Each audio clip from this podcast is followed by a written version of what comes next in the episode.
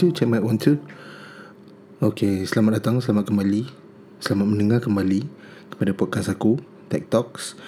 Uh, Datang kembali minggu ni uh, Seperti biasa. Start minggu lepas Aku dah cepatkan sikit uh, Masa upload Masa publish uh, Untuk podcast ni So that By weekend Korang boleh dengar Ke Ataupun hari Jumaat ke Kamis ke Korang apa. Jumaat lah Jumaat Korang boleh dengar um, Kalau balik kerja Kalau nak pergi kerja You know, relax sikit Dengar sikit-sikit. So anyway uh, Updates. So Aku start minggu ni Dengan beberapa update Sejak episod minggu lepas. So sejak episod minggu lepas uh, First of all Tadi uh, Lebih kurang beberapa jam lepas Apple dah launch uh, MacBook baru orang. MacBook yang dah lama orang tunggu uh, 16 inci. So Dia launch 16 inci ni Dan automatic Dia yang 15 inci yang current ni Dia discontinue lah. So dalam sehari dua Seminggu dua ni Kalau korang Nak cari MacBook murah uh, pergi, Bolehlah pergi dekat Mana-mana Apple Authorize Diorang akan buat clearance. So starting price dulu 12,459 tak silap aku. So sekarang aku rasa kau boleh dapat murah sikit lah. Dalam 10,000 kau boleh dapat. Ha, Itu untuk yang 512 lah 15 inci. Ha, Yang yang yang 256 uh, Starting dulu 10,000 something. So mungkin boleh dapat dalam 9,000 8,000 lebih kurang macam tu lah. So dalam seminggu dua ni Memang kita akan clear stock. Uh, Kat tempat aku tak ada. Sebab tempat aku bukan premium. So tempat-tempat premium Macam KL tu Mungkin Macam machine Sekat KLCC ke Macam Mac City dekat orang utama ke Mungkin ada stock lah. So siapa rajin Siapa yang In the market for A new Previous gen MacBook Pro Boleh Boleh beli. Previous gen memang laju juga. Dia pakai uh, i7 6 core. Uh, Top of the line dia pakai i9 tak silap. So 9 core eh. So itulah.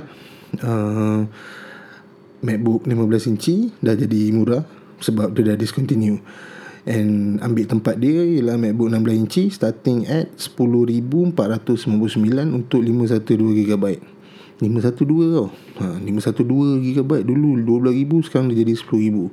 So uh, trend tahun ni um, Apple memang buang harga cukup-cukup lah.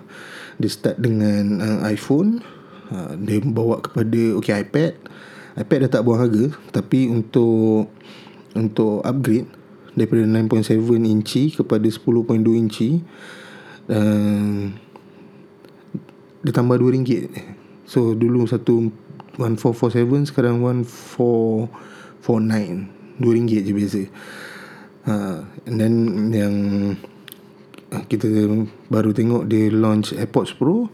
AirPods Pro pun 1099 uh, untuk uh, wireless earphone yang ada noise cancelling harga 1099 bagi aku is very competitive. Um, dia tak launch kat Malaysia lagi tapi harga kita dah tahu. Tak launch kat Malaysia dan nanti kalau dah launch kalau ada orang beli ke staff aku beli ke yang sempat aku test aku boleh bagi review lah. So far review kata noise cancelling dia okay tak tak sehebat Sony punya. Tapi still it's an Apple product. Hmm, dia teknologi dia ada mini komputer dekat dalam AirPods tu.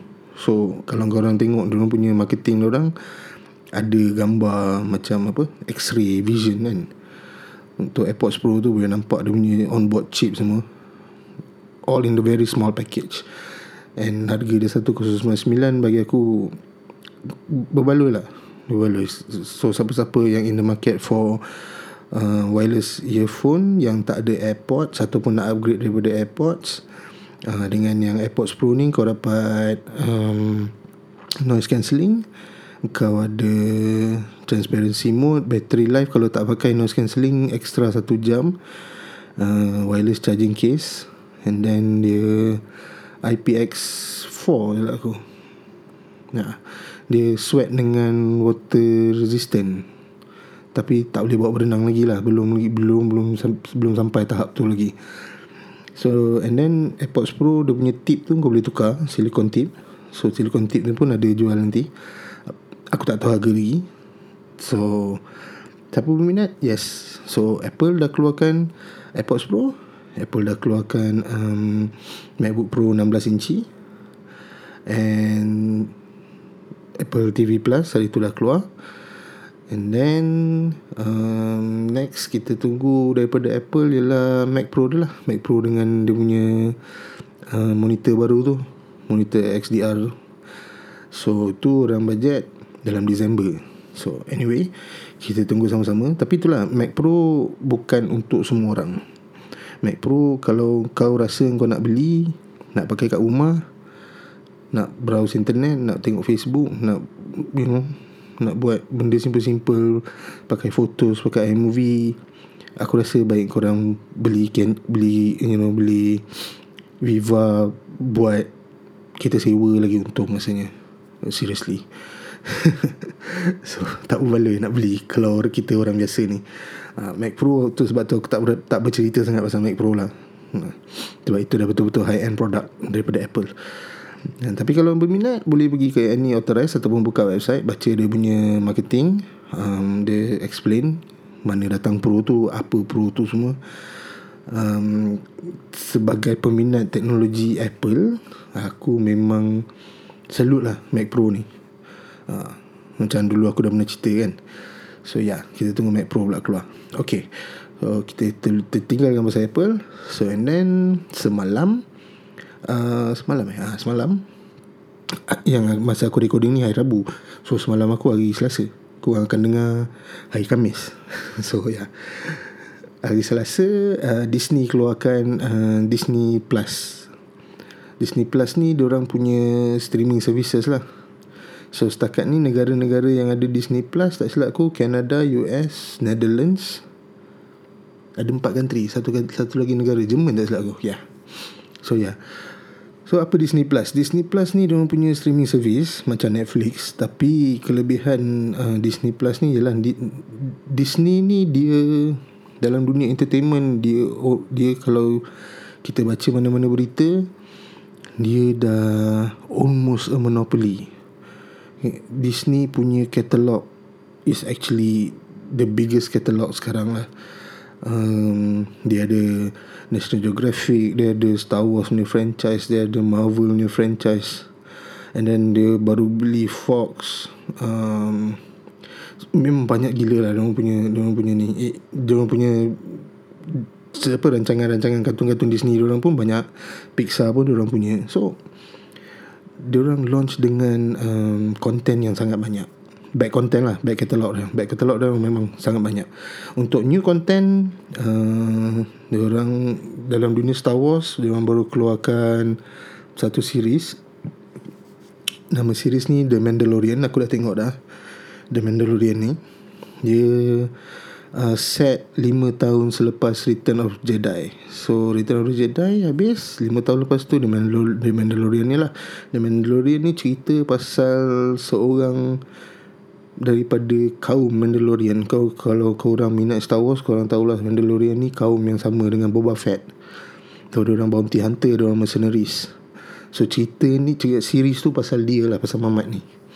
So Mamat ni uh, I mean cerita ni uh, dia punya pitch dia Space Cowboy set in Star Wars era uh, set in Star Wars universe so kau tengok cerita ni memang macam kau tengok cerita cowboy kan daripada setting dia daripada shot-shot dia even dia punya soundtrack pun ada ada unsur-unsur spaghetti western juga. So macam aku aku tak tak bukan nak kata tak minat. Aku suka gak tengok cowboy ni. Cerita cowboy kan cerita western kan. Sebab mak aku dulu suka tengok western eh, mak aku kalau kalau dulu kita sewa zaman sewa sewa sewa, sewa tape ni dia memang suruh pinjam cerita cowboy. Kalau ada cerita cowboy kat TV memang dia tengok cerita-cerita cowboy kat TV uh, ah, so tu macam John Wayne tu semua tu dia punya dia punya pelakon-pelakon favourite lah. So so daripada mak aku tu lah aku tengok cerita cowboy dan aku boleh appreciate cerita cowboy. Eh, Jadi sama juga dengan The Mandalorian ni aku boleh appreciate cerita dia pasal um, dia lah shot dia lawa setting dia lawa di set in the Star Wars universe yang yang yang bagi aku sangat rich. Kan the thing about Star Wars universe ni daripada dulu George Lucas buat sampai sekarang eh, dia dia it keeps expanding. Okay kita boleh lupakan kita boleh lupakan expanded universe lah. Expanded universe tu dah dah dia declare sebagai non canon yang canon sekarang pun sangat sangat sangat luas. Kita baru cerita pasal The Mandalorian. So Mandalorian ni uh, sejak Boba Fett tak dia tak banyak pendedahan cerita pasal pasal kaum ni. Jadi kita tak banyak tahu pasal kaum ni. So bagi aku Disney ambil langkah yang bagus lah untuk ambil cerita untuk buat cerita pasal Mandalorian ni. So in fact dalam sisi apa dalam episod 1 ni pun kita boleh tengok dia punya live uh, kaum ni. Kan budak-budak kecil pun pakai helmet macam Boba Fett tu juga macam kaum tu juga. And then kita boleh tengok macam mana dia orang punya um, apa yang dia orang value. So Beskar Steel ni apa benda? Uh, Beskar Steel ni ada satu ada satu benda lah dalam cerita tu kau kena tengok lah. Uh, macam mana dia orang dia orang hargai benda ni as a currency as a uh, benda yang heritage dia orang so daripada situ kita boleh tengok lah uh, Mandalorian ni. Sebab kalau tanya aku rating Mandalorian episod 1 ni aku bagi 8 per 10 um, sebab aku bagi 8 tak bagi perfect. Sebab dia baru first episode. So kena tengok lagi macam mana. Aku tunggu next week tengok macam mana. So tengoklah. Kalau next week aku cerita pasal Mandalorian mungkin positif mungkin negatif tengok macam mana. Uh, so cerita yang Mandalorian ni dia created by John Favreau dia punya executive producer pun John Favreau.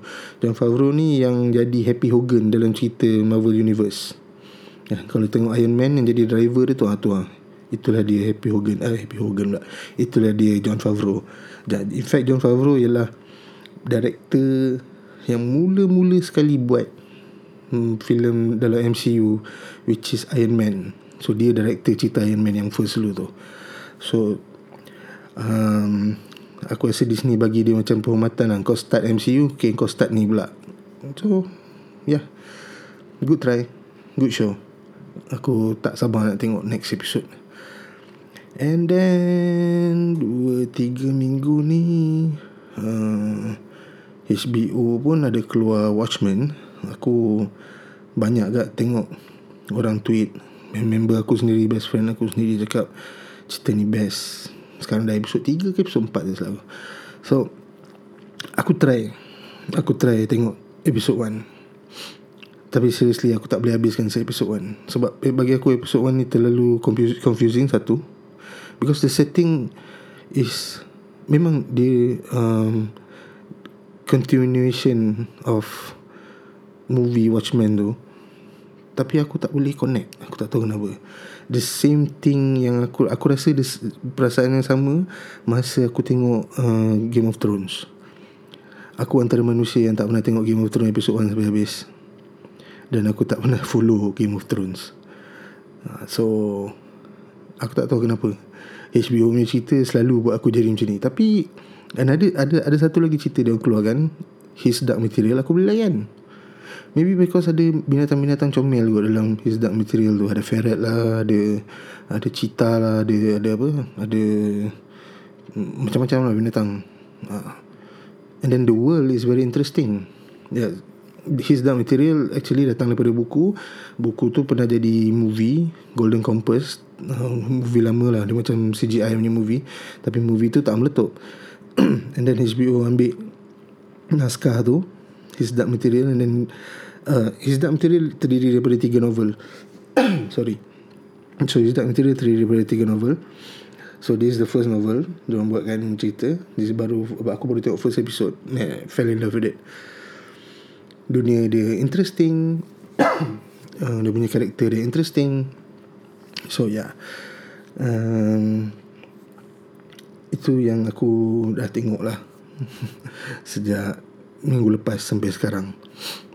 So kerja macam aku ni Time-time macam ni Barang baru dah launch. So uh, Most of the time Kita just tunggu customer je. So aku ada, ada banyak downtime. So masa downtime ni lah Aku gunakan untuk Tengok-tengok benda-benda ni. Untuk membaca Untuk Yalah Surf around Tengok pendapat orang semua macam mana. And then cari idea Untuk apa yang aku cakap Dalam podcast ni So In a way Aku seronok kerja retail Pasal ni lah. Aku banyak downtime. In fact ada satu customer Aku minggu lepas Bila aku cerita pasal downtime ni Dia macam Do you know that case, uh, this, do, do, Have you ever heard of this film director Called uh, Quentin Tarantino? Dia sebut macam tu je Aku dah tahu lah. Ini mesti dia nak cerita pasal Quentin Tarantino dulu kerja kedai video. And banyak downtime dia pergi layan video Lala dia jadi film director. So Dia try samakan aku dengan Dengan Quentin Tarantino punya cerita lah Tapi Quentin Tarantino is Quentin Tarantino. Aku okay dia jadi director pasal dia movie geek. Aku aku teknologi geek, aku boleh jadi apa? Okay, mungkin aku boleh buat ad kalau aku rajin. so yeah. so itu apa yang dah jadi. Apa yang yang dah keluar, apa yang yang tengah jadi. So yeah, Apple TV Plus um, see sebab aku tengok C. C dah keluar episod 4 hari tu Hari Jumaat itu Awesome nak mampus. Again Memang best gila cerita tu. Aku tak tahu Pasal orang tak suka cerita tu. Bagi aku The world is very Okay kau, kau kena lupakan Dia punya plot holes. Dia punya macam Eh macam mana Kenapa Kalau dia ni buta Kenapa dia nak kena pakai baju lah, Macam tu. It, That was the first thing actually Aku Aku Aku Cakap dengan bini aku Masa aku tengok cerita tu. Eh bukan dalam, dalam dunia ni Semua orang buta Kenapa semua kena pakai baju So bukan boleh nampak pun. So yeah Tapi kau kena Nak tengok cerita kau kena lupa kan benda-benda tu. Watch it with an open mind. Seriously the, the, the, the show is really awesome. Um, So yeah Aku rasa minggu ni Tak banyak cerita sangat pun. Just updates lah. Uh, Oh yeah se, se, apa since aku ada bercakap ni aku nak bercerita sikit lah pasal satu tweet aku baca tadi. Actually Benda ni selalu jadi. Just that Aku rasa patut aku cerita Lebih sikit pasal benda ni kot Pasal orang tak banyak tahu. So Tadi aku dah baca satu tweet. Ada satu Ada satu budak ni Dia hilang phone dia iPhone lah iPhone XS Max. iPhone XS Max dia hilang Dia kata dia dah activate lost mode. Uh, Phone dah off Tak dapat Tak dapat jumpa. So kalau siapa-siapa jumpa Apa jual kat mana-mana Bagi tahu dia Okay Fine. So aku reply tweet tu. Uh, Actually aku tak reply. Aku retweet dengan komen. Aku retweet dengan komen Aku cakap 90% of this case macam ni Memang tak dapat balik. Sebab aku selalu nampak Dekat mall aku kerja. Mall aku kerja tu Satu benda je lah. Every weekend Bukan nak tipu Every weekend Tak kira hari Sabtu atau Ahad Mesti ada satu orang Atau dua orang datang kedai aku Minta tolong carikan phone dia. So phone dia baru kena snap apa Phone dia baru kena swipe lah. Eh, Kena kena kena copet. Ada sedikit lah Dekat mall aku tu. And the thing about mall aku tu Dia tak banyak CCTV Dekat public area dia tak tak banyak CCTV So Pencuri-pencuri ni tahulah Nak buat apa. And in fact kalau ada CCTV pun Daripada apa yang aku tanya Yang orang-orang datang ni lah Eh, macam ada yang kena dekat Watson Aku tanya Kat Watson tak ada CCTV Ada kita tengok CCTV Tapi dia pakai topi Dia tahu kamera kat mana. So yeah Every week ada benda tu. Okay. So kenapa aku cakap 90% kau takkan dapat balik phone kau? First uh, First and foremost dia, orang curi phone kau dia orang terus turn off. Dia orang tak interested langsung dengan phone kau. Dia orang hanya interested Dengan komponen-komponen phone kau. So dia orang tak nak pakai phone kau. Dia orang tak nak jual Basically dia orang tak nak jual seketul lah. So dia orang dapat phone tu Dia orang tutup Dia orang off Mencabut SIM card Buang mana-mana. Um, Dia orang pergi dekat Dia orang punya uh, Mekanik Aku panggil mekanik Sebab orang ni akan pecahkan phone ni. Mekanik ni akan buka phone tu Buka screen. iPhone senang je nak buka. Buka skru dua bawah tu Kopik-kopik sikit Buka screen. Bila kau buka screen You have the access to the phone to the in, internals of the phone. Kau boleh cabut bateri kau boleh cabut dia punya apa taptic engine kau boleh cabut speaker. The fastest eh? The fastest aku tengok uh, technician aku buat leraikan phone ni tak sampai 10 minit pun. Sekejap gila. If you have the right tools Tak sampai 10 minit Boleh buka phone. So Orang-orang yang mencuri ni Mungkin dia akan curi 3 4 phone dalam satu hari. Dan dia orang keluar daripada mall Dia orang pergi jumpa mekanik. Dan mekanik ni akan leraikan. So uh, First and foremost Kalau 10S Max 10S Screen. Screen 10S 10S Max Mahal Mahal. Ni kalau original pun dah dekat 2000 Dan second hand pun dekat 800 900 So benda tu dia orang jual. Dia orang jual lah dekat mana-mana kedai-kedai repair Yang tak beretika Yang tak kira barang dia orang dapat dari mana. So Dia orang jual benda tu uh, Bateri dia orang jual uh, Dia orang jual uh, Body. Kalau macam ada orang Body kemik kan Body kemik Pergi kedai Oh dia jual body. Jangan Body yang dia pakai tu Most of the time Body curi. Most of the time lah Kau nasib baik lah Boleh dapat body yang uh, yang, yang apa Yang ciplak Tapi body dia Stainless steel. Precision cut. Belakang dia ada glass. Sangat susah nak Nak nak, nak ni lah Nak nak duplicate.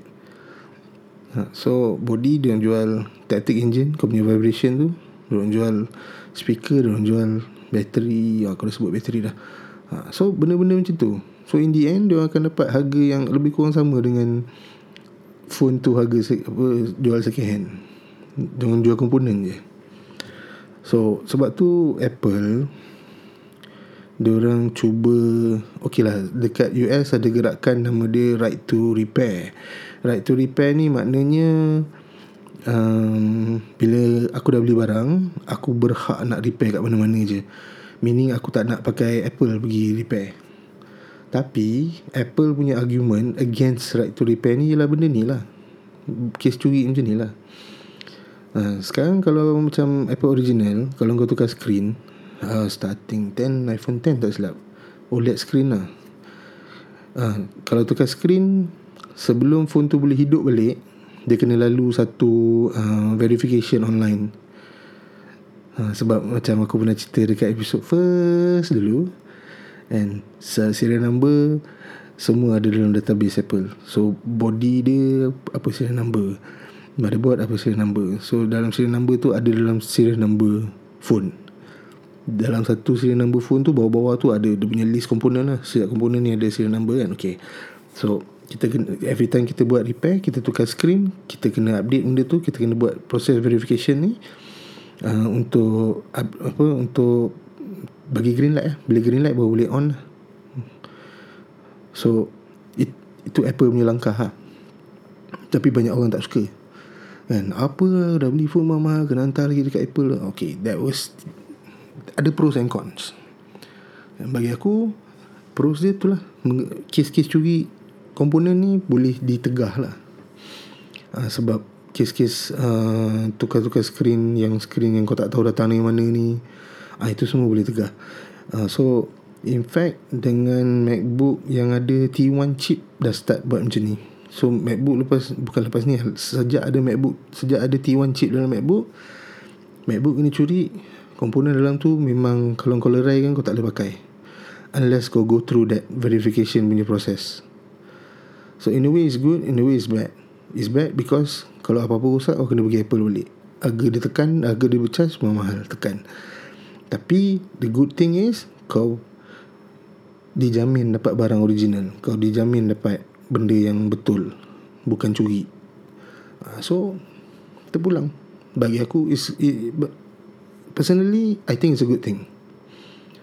Uh, Apa benda yang Langkah-langkah yang boleh mematahkan cubaan curi yang boleh mengurangkan cubaan curi aku memang salut lah. Aku memang terima lah. So, in fact dulu masa Apple mula-mula buat yang Find My iPhone ni semua ni uh, tak silap aku aku ada baca somewhere kes curi phone iPhone menurun. Uh, tapi sejak komponen-komponen ni ada market ada black market sejak ada orang-orang pakai iPhone tapi nak bila nak repair cari benda-benda murah ha, Sejak tu dia naik balik. So and then Apple punya langkah sekarang ialah Diorang buat macam ni lah. So nak repair ni Kena verification Nak buat ni Kena buat ni buat ni, buat ni. So yeah It is a cat and mouse game So Apa pun tadi Macam aku reply tadi Aku harapkan Mamat tu jumpa balik handphone dia. Sayang oh Beli mahal. Beli mahal tu hilang macam tu je kan. So yeah So Aku rasa minggu ni punya episod Antara yang paling pendek aku buat. Tak banyak sangat cerita.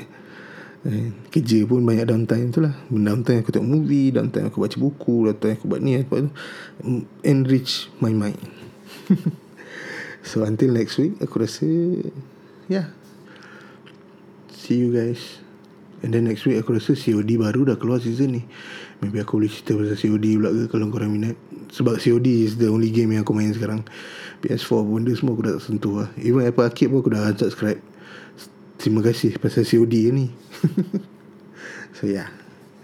Until next time Jangan lupa backup. Bye bye guys. Thank you